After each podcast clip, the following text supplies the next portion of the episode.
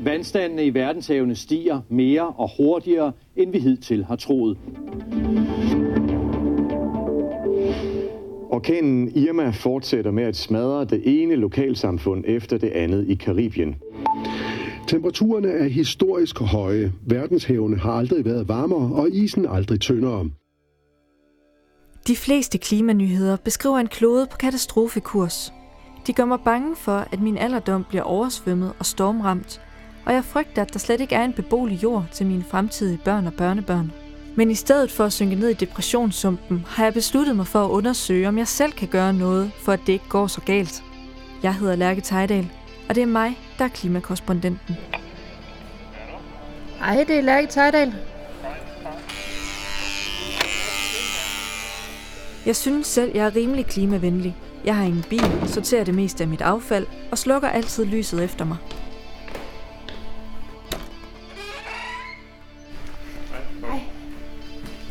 Fordi du vil se mig.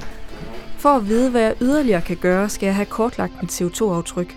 Og det har Torben Krantz, videnschef hos den grønne tænketank Concito, sagt ja til at hjælpe mig med. Jeg har jo indsendt en masse data til dig omkring mine forbrugsvaner, og øh, mine ferievaner og mine transportvaner. Du ved faktisk næsten alt, hvad jeg har brugt penge på de sidste fem år. Mm. Og det har du så omregnet til, øh, hvor meget CO2 jeg udleder. Mm. Hvor galt står det til? Det står rimelig galt til for dit vedkommende. Altså det er sådan, så en, en gennemsnitlig dansker, ung som gammel og alt muligt, øh, ligger og udleder sådan omkring 19 tons om året, øh, når man tager det her offentlige forbrug med. Jeg udleder dog noget mere. Hele 24,7 tons CO2 om året viser det sig. Så du er ikke noget rigtig godt eksempel for klimavenlig adfærd. Jo. Jeg, jeg troede jo egentlig, at det ville være bedre. Jeg har taget en masse små test på nettet, der sagde sådan 7 ton og sådan noget. Jeg havde overhovedet ikke regnet med, at jeg skulle så højt op. Hvad, øh, hvad er det, der, øh, der gør, at jeg er sådan klimasvin?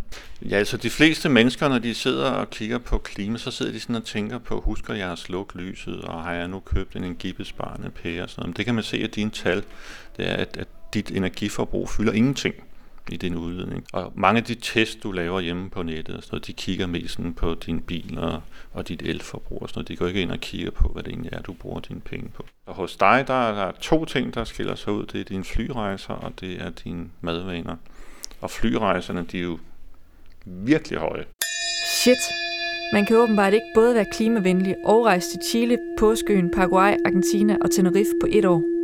Du har øh, en graf mm. foran dig med mine udledninger. Mm. Og øh, mine flyrejser fylder jo næsten halvdelen. Og den søjle, der viser mine flyrejser, er så lang. Altså det er jo faktisk et spyd, der spider ind i ens klimahjerte. Det, det er rigtigt. Altså jeg er værre end den gennemsnitlige dansker. Hvordan ser det ud i forhold til den gennemsnitlige verdensborger? Ja, der er det jo super slemt. Fordi den gennemsnitlige, altså Danmark, når du kigger på, på danskere globalt set, så er vi det syvende værste land i verden, hvad angår udledning på den type opgørelser her. Ikke? Øh, så vi hører virkelig til den dårlige ende som danskere. Hvis du så hører til den dårlige ende blandt danskere, så hører du til blandt, blandt de absolut dårligste i hele verden. Så her troede jeg, at jeg var egentlig, det, det så okay ud i forhold til danskerne, fordi at jeg, jeg tænkte da trods alt lidt over det, og at når vi nu var øh, grønt forgangsland i Danmark, så, øh, så så det nok også okay ud i forhold til resten af verden.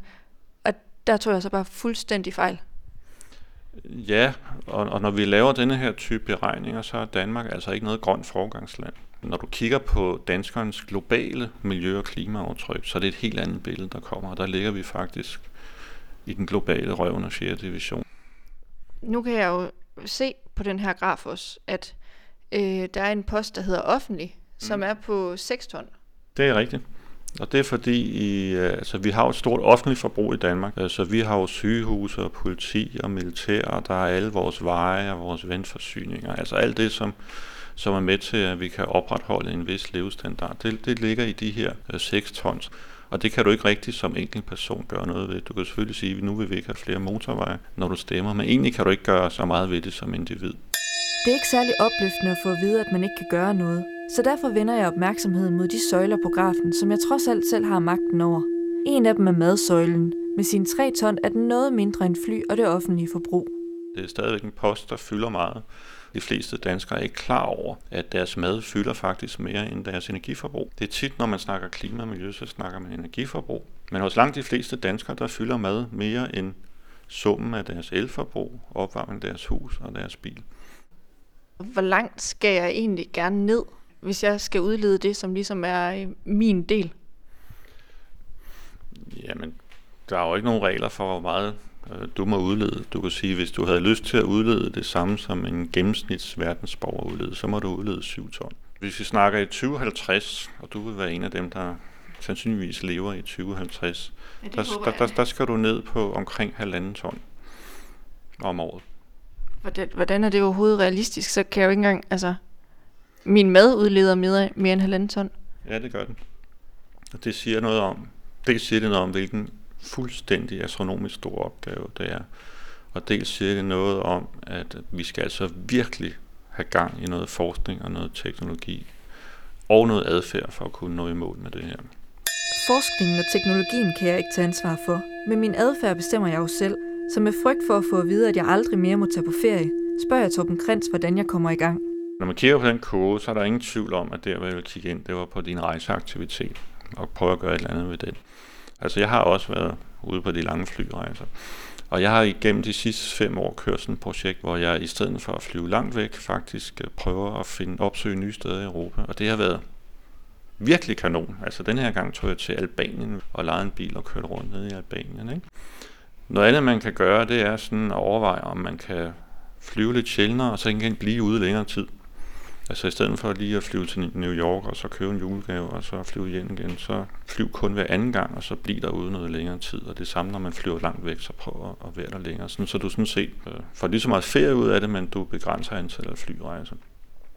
Og så i det omfang, at du simpelthen bare må flyve, men ikke har lyst til at, at, at være ansvarlig for den her klimapåvirkning, så kan man faktisk godt købe øh, nogle projekter rundt omkring i verden, som, som hiver lige så meget CO2 ud af luften og lager i skov eller andet, som flyveren har udledt. Så vi kan godt lave noget damage control her? Ja, og så er det sådan med de her skovprojekter rundt omkring i verden. Øh, altså skal vi bevare mere natur og mere skov her i verden, så kræver det finansiering. Og det er rigtig svært at skaffe denne her finansiering. Og så kan du vente om at sige, jamen det kan du gøre, selvom du ikke fløj. Så det bedste vil være både at lade være med at flyve og gå ind og betale til de her projekter. Det er da også rigtigt, det kommer bare ikke til at ske.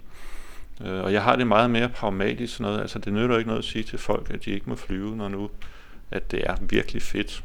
Altså at leve af at rejse og alt det der. Så, så bliver man nødt til at gå over til plan B. Og plan B, det er, okay, nu kigger jeg på det ud fra atmosfærens synspunkt, og atmosfæren, den er fucking ligeglad med, øh, om du udleder 10 ton, hvis bare du hiver de 10 ton ind igen et andet sted. Det er den virkelig. Det er mere os mennesker, der har en eller anden religiøs opfattelse af, at du skal lide. Øh, og jeg vil meget, meget gerne af med det her med, at hvis vi skal leve i en klimavenlig verden, så skal vi alle sammen lide. Øh, fordi så tror jeg bare ikke, det sker. Så tror jeg bare, at vi lukker øjnene. Så jeg behøver ikke at lide, jeg skal bare være rig? Jeg ved ikke engang, hvor rig du skal være. Altså, hvis du udleder 10 ton om året på at flyve, øh, så er det 800 kroner, du skal betale om året for at få den væk igen. Hvad skal jeg være opmærksom på, øh, hvis jeg skal støtte et projekt? Det spørgsmål, du stiller der, er rigtig, rigtig godt, fordi der findes altså mange mærkelige projekter ude i verden. Det er jo vigtigt, at det ikke er noget, der vil ske alligevel, og man skal nok holde sig for det der med vindmøller og energispar og sådan noget, fordi det er ikke det, der hedder additionelt, altså det kommer nok alligevel. Øh, men prøv at fokusere på det, der handler om at binde kulstof i skov og i jord og den slags ting. Hvis man går efter dem, og man gør det fra nogle, sådan nogle rimelig anerkendte sider. Man kunne måske argumentere for, at det er sådan en lille smule øh, uetisk at bare svine en hel masse, og så betale nogle penge, og så er det okay, at man sviner. Mm. Og så går det ud over alle dem, som øh, bor ned omkring ekvator, som har meget færre penge, og som ikke mm. kan gøre for, at vi sviner. Mm. Hvad tænker du om det? Jo, men det er rigtigt. Hvis nu øh, jeg svinede en hel masse, og så gik de ud over nogle mennesker, og så siger jeg, her har I nogle penge, kan I holde jeres kæft, ikke? Men det er jo ikke det, jeg gør her. Altså her går jeg ind og sviner, og så hiver jeg svineriet tilbage igen. Opløftet over, at jeg kan gøre en forskel, siger jeg farvel til Torben Krantz. Ja. Tak for i dag. Vi øh, snakkes ved. Og god fornøjelse. Tak.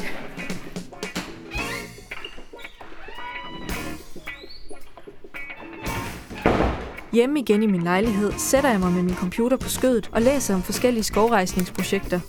Der er endda et, som jeg stoler så meget på, at jeg finder dankortet frem. Bagefter melder et spørgsmål sig.